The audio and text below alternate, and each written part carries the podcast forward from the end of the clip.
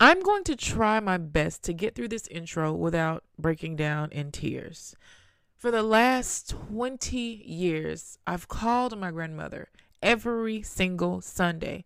I don't care where I was, what type of bender I had on a Saturday night, what country I was in, what time zone. I knew that she expected to hear from me on Sundays. That was just our time to talk. And we would talk for sometimes hours, just about memories, about childhood, about how the family was doing. Last Saturday, my grandmother passed away peacefully, just as she had wanted to. She was ready to go home. I've asked my parents and my husband to join me on today's podcast because, ironically, both of my parents are now without a mother, only one month apart. My husband is also mourning his grandfather.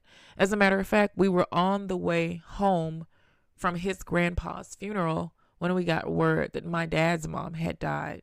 And ever since then, for my family, it's been nonstop grief. I've asked them all to join me here today for a coffee table conversation. My grandmother's funeral was yesterday, and I don't have any more grandparents left. My parents no longer have parents here in the physical sense. We're going to be sitting down just talking about our feelings. I want to understand where my own parents are as they navigate no longer having their own parents here. Before I do that, though, I just have to share a quick little snippet of me and one of my grandma's conversations. Over the years, I did record a lot of them because I wanted to just remember them. And so I'm so thankful that I did. Here's me and Lily just on a regular Sunday. Hello? Hey, grandmother. Hey, sweet. What you doing? I ain't doing nothing but sitting down and look, waiting for you to call because you know what? Hmm. I was thinking about it. My phone was off all the evening. Off the hook? It was broke. How? Don, the man, the man come out and fix it. Oh, man. See? Uh-huh. I said, and I had said, I said, I bet Naja but call me early. Oh. And I, and I didn't get, get the phone. Well, I'm calling now. What y'all doing? I'm coming to you in a state of mourning, in a state of loss, and in a state of grief, and just trying to navigate. I know a lot of you all have, if you're listening to this in 2020 especially, you probably seen my posts about um, losing my grandmother. She left us a few Sundays ago, and my father's mother, my maternal grandmother, left in July, July 30th, so August. My husband's grandfather passed July, uh, the end of July as well. So I have my father here, my mother, and my husband. I was talking to Tony. You guys know him. You've heard him on the podcast many times before. And I was like, you know, I can hear my parents sometimes in the morning sitting around the table, and they are now supporting one another as they figure out how to mourn their mothers. My dad's mom was 94, my mother's mother was 89, and we were close to both of these women. And I said, Tony, you know, they're down there helping one another navigate their grief on losing a parent. I said, but we just lost grandparents. His granddaddy is gone, my grandmas are, are, are gone. And I asked my parents to join me today. So, and, and Tony, and we're having a coffee table discussion on just where we are now and how we're navigating grief. And this isn't really going to be a an advice type of deal because we're literally in the midst of it. And so, one of the things I asked my mom and dad this morning, I said, "Can y'all come on my podcast again?" Because you all know they were on season two, the first episode. So you guys have already met my parents and, and my entire family. And I was like, "Can you all come and just talk about where you are right now, how how you feel, how you're supposed to feel with losing a parent?" We buried my mother's mother just yesterday.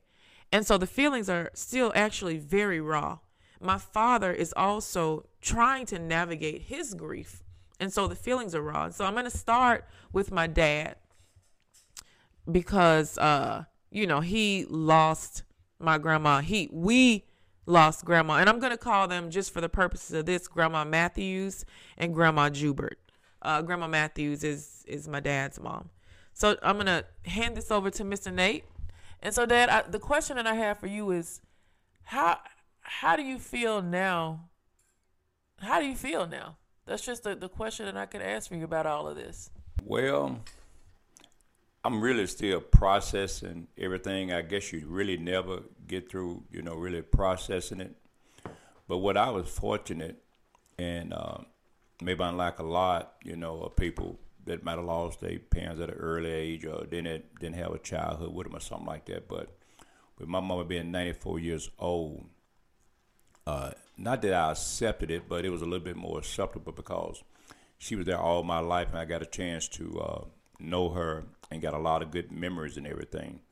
But that still doesn't negate the fact that she's gone, and I never see her again. I never eat her potato pies and things like that anymore, you know. But the memories and things really what helps get me through every every moment. And you're gonna have moments when you sit back and uh, think about them, and you can't really reach out and touch them. But you know, as long as you touch uh, them in their life and give them flowers while they live, it, it, it, it helps get you through it. And right now, I'm getting a little bit kind of. I'm gonna let uh, hand it, the mic back to you and let you pass it on. so, um, you know, my dad, he's an emotional type of guy, but he's real machismo, so he doesn't like to show his feelings. But so, dad was there every step of the way when grandma was going through her twilight, through her illness. He was the dutiful son that went to help and move her because she became immobile toward the end. He went to help move her. He went to go and change her dressings and um, help heal her wounds. Like he was literally there every day. And you don't really see that from sons. You know, sons will kind of feel like that's women's work, but he didn't do that. And so, you know, I think that's that's one of the things that it was an exemplar exemplary to my sisters and I to watch both of them care for their mothers and their fathers as well. Um, both my granddads have also preceded them in in, de- in death, but my dad did the same thing for his father as well when he was uh, going through his illness. And granddaddy died at 95, so these are people that had very long lives. And my mother's father died. Well, how old was granddaddy when he passed? 80, 87. 87. He was 87 years old. So, mom, I guess this is a it's raw for both of you, but it's so like we literally just laid grandma to rest yesterday.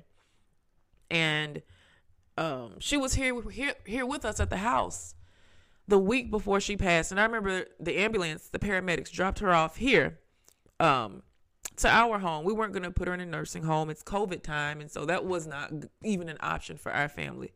And the family had always kept kept her at home. We keep grandparents and elders in their homes as long as we can. Even if they don't have their independence, what my family will do is everybody will kind of take shifts and go and be with them. So that's what we did. Everybody pitched in.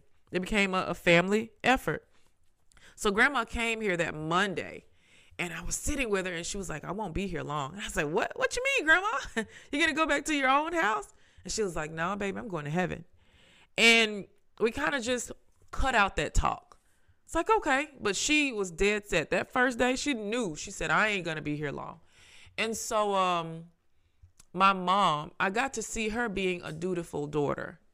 I got to see her caring for her own mother. Maybe his grandma had cared for her many, many years, many, many, many, many years ago. I got to see her do that. And so, mom, I guess my question, I can't even, it doesn't feel right asking you, how do you feel right now? But I guess the process of taking care of grandma, when did you accept that we were near the end for her?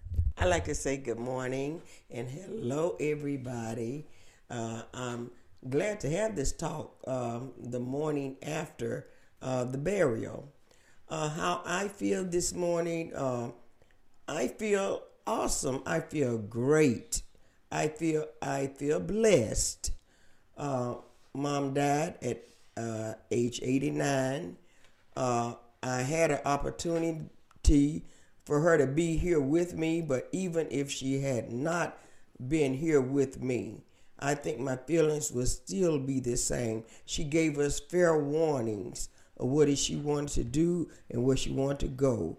Uh, in reading a grieving uh, book that was passed uh, down from my church, uh, I understand that grieving is normal, it's natural, and it's and it's necessary. So right now, I feel I'm feeling grateful for the time and the years that I had uh, to share with my mama, and of course the uh, family and friends support helped me a lot, and some uh, laughing also. I'd like to pass the mic back to you. Y'all don't have to tell me that you're passing the mic. You could just you could just hand it to me. Okay, there's a book that my parents got. It's called A Time to Grieve. I'm to read a passage from it. And cuz what we're talking about today is the death of a parent and more specifically deaths that we kind of feel are coming. You know, they're not out of nowhere. And so the passage says, for anticipated death, many people mistakenly think that when a death is expected, this somehow makes it easier to grieve. Knowing that a loved one is dying might let you begin to grieve before the death occurs or have some closure with your loved one. But note, I said might, not will, because this may not actually happen. And knowing in advance certainly doesn't make the loss any less painful. And anticipated death can also raise many other issues. If you were the caregiver for your loved one, you may be physically or emotionally exhausted. You may have conflicting feelings. Relief the ordeal is over, anger at the loved one for having put you through this, and guilt over having these feelings, in addition to your grief. Sometimes an anticipated death can become a sudden death. Our loved one may have been terminally ill, but di- died suddenly of a complication we're left reeling from the unexpected loss. While everyone around, while everyone around us thinks we were prepared for the death.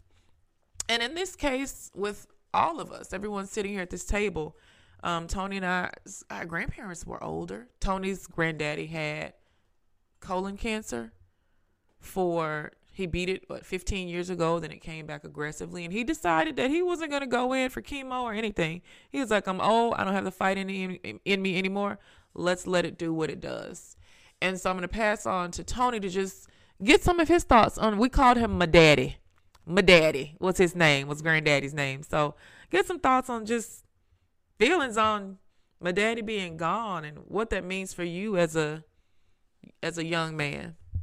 I think that um for me, I, I didn't want to become overwhelmed or stricken with grief. So I think I took a uh, I took an approach to this process that would try to help me to understand. You know, I think um, one of the things my daddy used to always say, you know, and my dad too, you know, and all you're getting, getting understanding. So I wanted to get an understanding about the transition that took place. And um, one of the words that I've shared with my siblings throughout this process is evolution. And I think that um, one thing as as as humans we understand that there's a sunrise and a sunset. So I started with that whole process of you know that it was a part of life. Dying is a part of living. So in, in in that understanding, it transitioned to me to now figure out what he did on life, you know, during his life, and I think that helped me to understand that a lot of my grief, um, I can't call it selfish because it wasn't selfish, but it was personal you know. Um, and what I tried to do and what's helped me over this last several weeks and months, um, my process has started to become about him and not about me. And what I mean is that I looked at the way he lived his life and the things that he um, that he did, that he accomplished, um, the way he raised his family, the legacy he leaves behind. You know, he had shoot close to probably hundred people at his funeral during COVID. You know, and maybe more than that but it was it was an impact that he had. And my dad, over the years, through all these life transitions that I had, I had the luxury of um, of, of having him there to to advise me through several big transitions in life, um, give me advice, and the, I guess the personal part of it. I felt like I didn't have enough time. I ran out of time. There were certain things that I wanted to do, and I wanted him to see me accomplish during life um, certain things that I knew that he would be proud of. So I felt like I got like, like I ran out of time, you know, because like you mentioned, he did have a um, an aggressive form of colon cancer that did come back with a vengeance, but he was he was beating it, you know, from what we were seeing. But what we didn't know is that you know the amount of pain that he was enduring um, with a smile, you know. So I think after that whole ordeal and you know several hospital visits. When I think when we as a family started to see you know the amount of pain that he was in, uh, it started to give us more peace with his possible transition. So then, you know, when people die, I guess what they become is the memories they leave behind, and every memory of him is a good memory. So, me remembering him in in a matter of sadness didn't seem fair to his legacy because it was such a strong positive legacy. So it became a source of strength for me, you know, and it became a source where I would just find power in, in some of the minuscule things that I deal with on a day to day basis. It's like, wait, well, but my daddy, he was walking around with colon cancer for five years, you know, maybe longer, and and and I, I can't complain about an email. You know, it, it, it, just puts certain things into perspective, and also helped me to. Uh, to have something now, I don't have to speak to him. I don't have to wait to Sundays or whatever to call him or you know, hey, get him, can you put him on the phone? You know, I can close my eyes and talk to him now because having these people for this long, I had them for 37 years. Um, you kind of know what they're gonna say. You know, you you you you inherit their spirit and their way of thinking if you pay attention. So now I have topics in life where I may have questions or I may like this is something I'll talk to my daddy about. But if I really close my eyes and I really think hard about it, I can hear him talking to me because I know enough about it. I know I know how he thinks. I watched him live, and people who are observant, you know, who spend a lot of time with their grandparents, you know, you you watch it in in the way they talk. You watch it in your parents. You know, I think us as grandkids, we watch the way our parents were raised and the way they, and, and that's a reflection of their parent. So we have a luxury of, of, of being parented by them twice, both through them directly and then through our parents that they gave us. So I think that's that's something you know we we, we, we come into life expecting especially at the early age, we expect that that's gonna last forever. They come to our weddings, you know. We got pictures from them at our wedding, you mm-hmm. know, and you know, excited to get them great grandkids and stuff like that. So when you know when that when that goes, it just kind of it's it's sudden and it seems like something changed. But then again, you have to just remind yourself and remember that evolution happens, you know, and that's a beautiful thing about it. So it's I guess I'll go last. Um, losing grandparents, you know, like like Tony said, they're literally there every every. We've been privileged, blessed to both say that our experiences with our grandparents was positive. I know that's not the case for everybody, but I do. So that's why I consider it a, a privilege. And you know, I just remember all four of them. Uh, mainly three of them, my both my father's parents and my mother's mother, being there actively for uh, all of my lives up until uh, for grandma, uh, you know, grandparents here recently. And so it, it was kind of weird. Those first couple of days, I didn't think I would be okay. I genuinely did not. You know, just the the sting of grief, the shock of grief. I didn't do half the work, obviously, that my parents did because my parents were there every single day. I didn't have the years to grow up with them in the childhood memories. I had, um, well, I'm sorry, them being their children. I had the grandkid relationship, and I saw this quote, and somebody said it's you bond with your grandparents so easily because that's a form of parenting where there's no ego involved. They literally have nothing to prove. They don't have the responsibility of raising you and rearing you. You know, they kind of they get to love you from an extremely pure place. And so if you have experienced that grandparent type of love, it is different from parents. You know, your, mom and dad, they're disciplining and they're doing all that stuff. Our, our grandparents didn't have to do all that. They would if it took it, but they didn't have to do that. And so that allowed them to uh, experience another another side of parenting and uh, hopefully i'm sure my parents have both learned from their example as well because they'll be able to when they have grandkids tony's parents already have grandchildren. They'll be able to experience that. And so i guess the sting of it those first couple of days i was just like okay um, this is going to be hard. But then both my grandmothers who just left a month and some days apart from one another they told us. Grandma matthews told us the day before she said hey uh, god's coming to get me. And she kind of said it with a smile on her face. And within 24 hours, her heart stopped. She was home in her bed, looking out the window peacefully. And with Grandma Jubert, my mother's mother, she gave us about a week's notice. When she came home from the hospital, she prepared us every day Um, and in her own fashion, she was a businesswoman. She called a big old family meeting that Wednesday, and she sat us down, and she she told us, she said, "Hey, I want to call all my children." And I looked at mom. I said, uh, "We need to call everybody. I don't know what this means, but we need to get everybody over here." And so everybody came. All my cousins, all six of grandma's children. Thank God, all her children are still living. And she sat and she said, I'm not going to be here too much longer.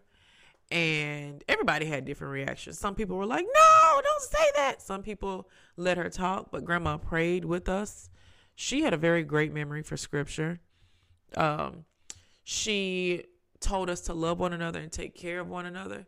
And so I kind of replay that moment over and over and over in my head. You know, it's it's uh, we're still in grief, but it's hard to be sad over two women that were had served their families literally all their lives. I think both my grandmothers became mothers by the time they were 20. Right? About 20 years old is when mm-hmm. Yeah. And so from 20 years old to 89 and 95, they had served other people their entire lives. And so they were ready. Whatever that was they saw, whatever you believe, whatever, but I know what they believed that they saw on the other side was far more precious and so, far more sweet than being trapped in those bodies that were deteriorating, that has served them, that had both birthed six, seven children for one of them, six children for the other, had provided for their family, the hands that had uh, cooked all those delicious Christmas and Thanksgiving meals, took kids to school, did hair, did homework, fought battles, fought segregation, fought Jim Crow, fought racism, fought being black women in America. These women had told us that they were tired. And we sit here in a place of respect for that. And we, we still miss them for sure. But um, I guess for me, that's the one thing that kind of makes it a little bit okay. Just knowing that they had full lives and what more could we have wanted from them? I asked myself that the next day. I said, what could more, and you know, I said just five more minutes. They didn't want to be here though. Those women did not want to be here. These were not tragic losses. These were not unexpected losses for us. Um, you know, so that that was a, a lot of the things with us, and, and so family afterwards. What is a family supposed to do after the matriarch or the patriarch leaves? And on one side of my family, it's been pretty peaceful, blissful, and on the other side, all hell broke loose. Because one thing I realize is people sometimes would rather focus on uh, instead of focusing on grief, because y'all know when you sit in that dark room or you're laying there at night by yourself, that's when the feelings come. You know, there's no distraction with television or other people's voices. You kind of just got to lean into it and sit with it.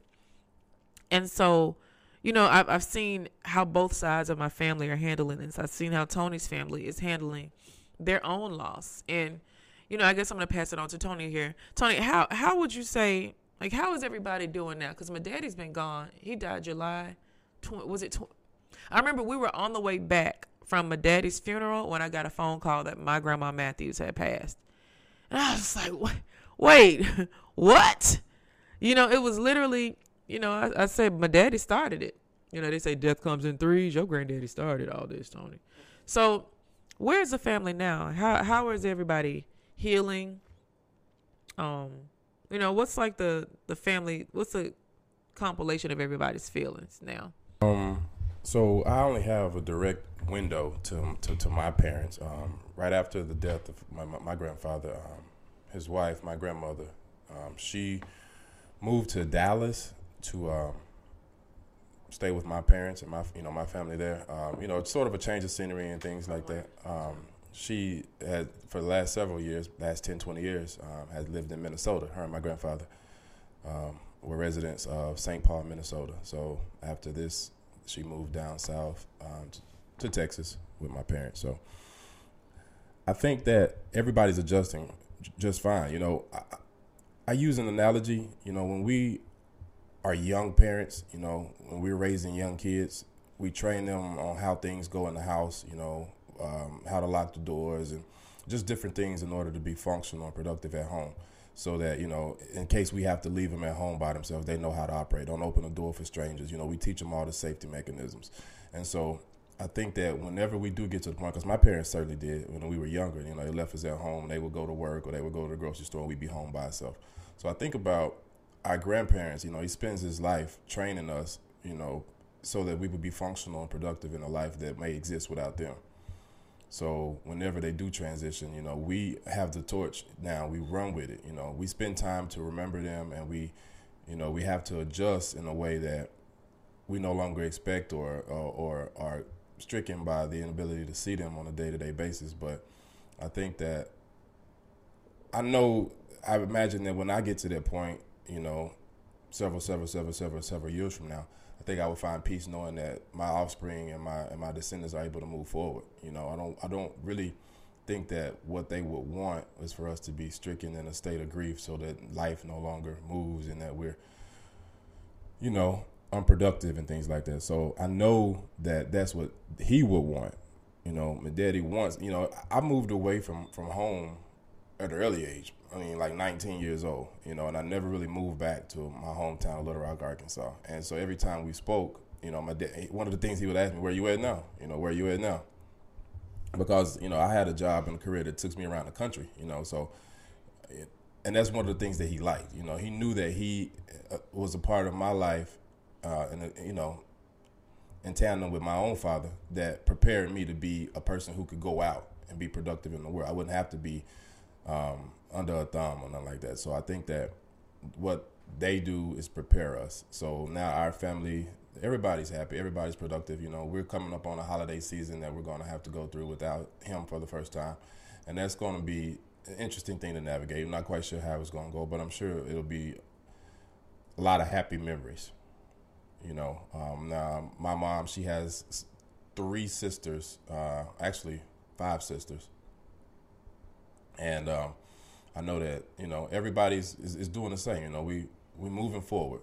Uh, and, and, but you know it's hard, but, but it's not because um, I look back at my life and early on, what came in my mind, don't nothing in life happen by accident.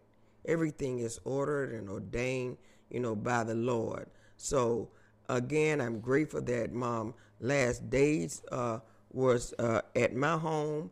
I'm grateful that uh, they chose me to be the spokesperson to go into ER with her that night, and we I put her on speakerphone to speak to each and every one of us, every one of the family members. Um, I'm happy that what I heard her say, and after the conversation with everybody, she said again, Nancy, I'm ready to go to heaven to be with Jesus. And at that time, you know, I said, Well, I, mother, it's okay. You can go now. It's okay. You know, you love Jesus, you go where you want to be. The family will be okay. But I find, find joy in today.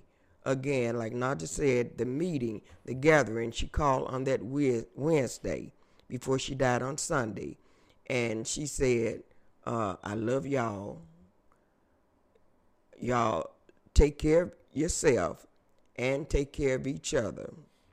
I find great pride and dignity. And so the day after her burial, uh, I thought about that, and the first thing I did was I, uh, unknowing about what she said, or if I was going to have this conversation, that I, I called my baby brother, and I just had to say something because she said take care of his uh, uh, each other. So he's at home alone, and I just called him and asked him for a, a box of tea, just to check his pulse. And that's one thing that's gonna really help me through this process.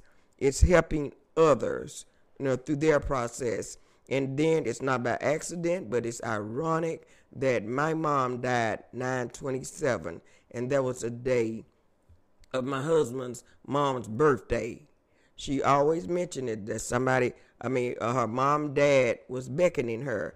But now my husband, I joke, I said, even your mama was beckoning her because it was always uh, Nancy, how is Lily? And then uh, my, Nathaniel mom would say, uh, the vice versa. They checked on each other. It was a Lily Rose friendship until the end you know, I'm just sitting here listening, and um, Tony made a lot of good valid points. A lot of good valid points have been made here uh, today. but I'm but I'm, I'm reminded, um, and and you're familiar with science. You know, science is always trying to figure out the wins, the how, the whys of everything. And just like with death and everything like that, uh, sometimes we ask ourselves questions when we're alone. What is it all about? We try to get into a spirit that we really don't understand, and only the answers belong, you know, uh, uh, by my faith uh, with, with God. And I'm reminded of a little story that I heard a long time ago, and I'm gonna close with this on my part. Science has always tried to figure everything out, whereas faith keep walking. And says science and faith was walking through the earth one day. And science, you know, science tried to figure out everything. They looked at a tree. I can tell you how tall that tree is. That's what science said to faith. Figured out everything, just trying to figure out everything. They walked a little further. Then they saw a tree that had been cut down, and so I can tell you how old that tree is. See, I can count the rings around that tree and tell you how old that tree is. They kept on walking through the earth and everything like that.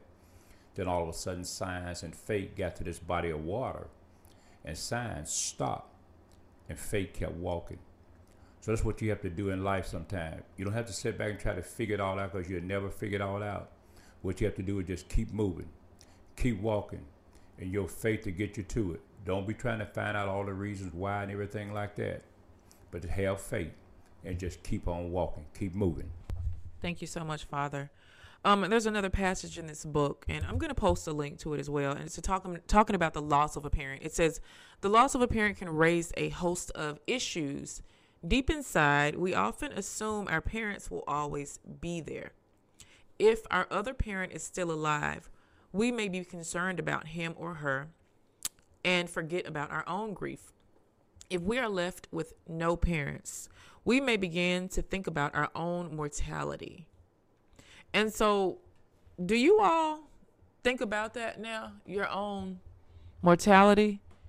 You're like, okay, I'm this age now. And you start to do the math. All right, 30 years from now, from my own age, is when my parent left. Does that kind of put your own life in perspective? Do you have any advice for us, me and the twins and Tony, on what we're supposed to do when you all reach that point? I guess that's a two sided question. So answer both questions. You know, first question is, you know, where did this place your own mortality? Do you think about your own death? Do you start counting or subtracting years? And then what do you want me and my sisters to do when the time comes for you? I have given it some thought. On Monday, I'll be 64 years old. And what I feel, uh, or what I advise you all to do, is when I step out of this this body and my spirit go to heaven, I want you all to live. I want you to enjoy life. I want my legacy to be passed on to you, your children, and children, children. I have visited, uh, I'm a people person, a lot of friends and family. I visit a lot of, lot of funerals, but, and they have lost their parents. And I never knew what to say until, you know, I never say I understand what you feel because I didn't know. I didn't know the feelings that I was going to have when losing my mother. But I just kept the scripture in my head that I will be a mother for you and I'll be a father for you. So I'm asking God to fill that void. But as for me, I am ready to, like my husband just said, to keep moving, moving forward, not looking back. I'm ready. We are ready uh, to live this life, you know, to the fullest as they did. Prayerfully and hopefully, we live to be 89, 94, you know, 92. We, I, I pray that. But if we don't, we're starting today, we're starting tomorrow to enjoy life, our family, and, you know, to keep God first. Well, I think she pretty much covered all that. So, Dad, interesting question for you. Grandma said she told uh, your brother, my uncle, she said, I'm going to be with God. And she seemed like she was both of them. They just seemed like they were looking forward to it. And neither one of my grandmothers, I know a lot of people like to refute, you know, because we are religious people here, and I know you guys, um, you know, every the people that listen to this, you're from all walks of life, and that's why we can appreciate one another and sharing our own beliefs here. And as for my family and I, we are Christian people. We do believe in God. We believe in an afterlife. And you know, a lot of us have different definitions on what that looks like. But just to be clear, because I know a lot of us like to use science to refute facts. Neither one of my grandmothers suffered from dementia. Neither one of them, uh, they both were in their right capacities. Their memories, they literally talked about their memories from girlhood as early as four or five years old, up until the times of their deaths. They never uh, you know we that's one of the first things that you do when you see that a parent is ailing. You just want to make sure that they um, are in their right faculties and both of these women were. So i can't even say that these were hallucinations. But i was sitting here with my mother's mother when she said she was looking looking not really out the window but she was looking beyond me she said they're beckoning for me and i said uh who what you talking about grandma who who who she said, My mother and my father and my baby. And I, I, I didn't say anything for a moment because, um, you know, I didn't want to, I didn't want her to go too deep into talking about that. But I remember having a very in depth conversation with her. I, I, I can literally visualize myself talking to her, but the memories, because she told me something, but the memories of what she said are completely gone from my mind. So I do believe that she told me exactly what she saw, but maybe it was too much for me to handle. Maybe God didn't want me to know.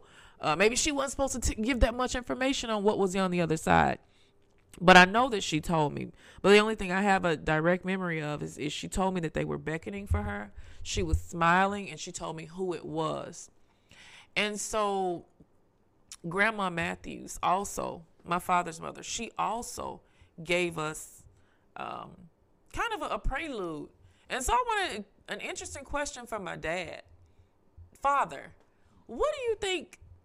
What do you think is on the other side? What? Do, we know what they said they saw, but what do you, what do you think is in that land of milk and honey, as they say in the good book? What do you think that? I want you to paint a picture on what that looks like. What's going to happen as soon as you your star heart stops beating here on Earth, and your soul has to go somewhere.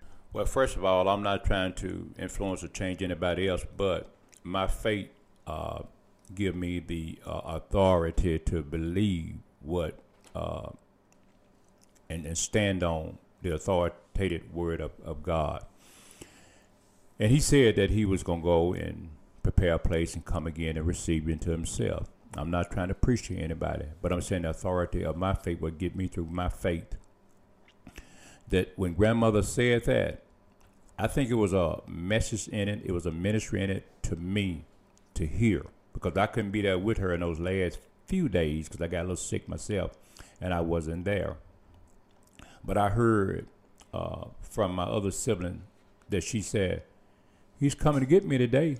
And my brother like, "Who coming to get you? Who coming to get you?" And then, of course, you know, being in the natural and everything like that, and we heard that we don't want to accept that, and we just say, "Oh, you, oh, mama, you know, you would you just dismiss it, right?" He said, "She said, no, listen to me." She said, "Look, Jesus told me he's gonna come get me today." I won't be here tomorrow. She said that, and I think what she did was when she said that. You know, I've been here, I've been there, I never been where she was talking about going, but for her to have such a spirit of anticipation, like she had saw something and she was ready to go. Me, normally when I'm ready to leave somewhere, I get a little bit sad. But it seemed like she knew where she going. It seemed like she saw something. And when she told us that, she said it in a real gladly type manner. And like she was happy, like she was just ready to go. So I found a lot of comfort in that. And that helped kind of establish my faith a little bit stronger.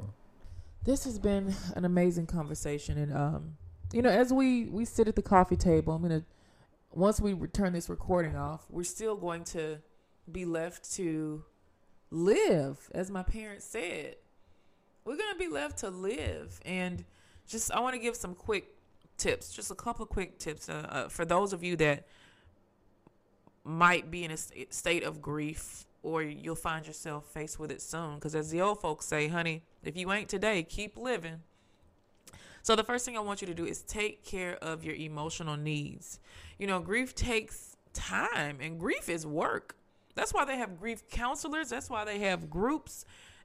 This might be something that some of you, some of us might have to go and invest in because we can't just sit home and do it alone. So take care of your emotional needs. You have coaches, doctors, pastors, counselors, nurse, nurses, like, eh, all of these people that can help you. And there is no shame and no harm in picking up the phone, picking up a book. You cannot sit here alone. You, this is a traumatic thing. It's trauma, leaving, uh, uh, having a loved one to leave.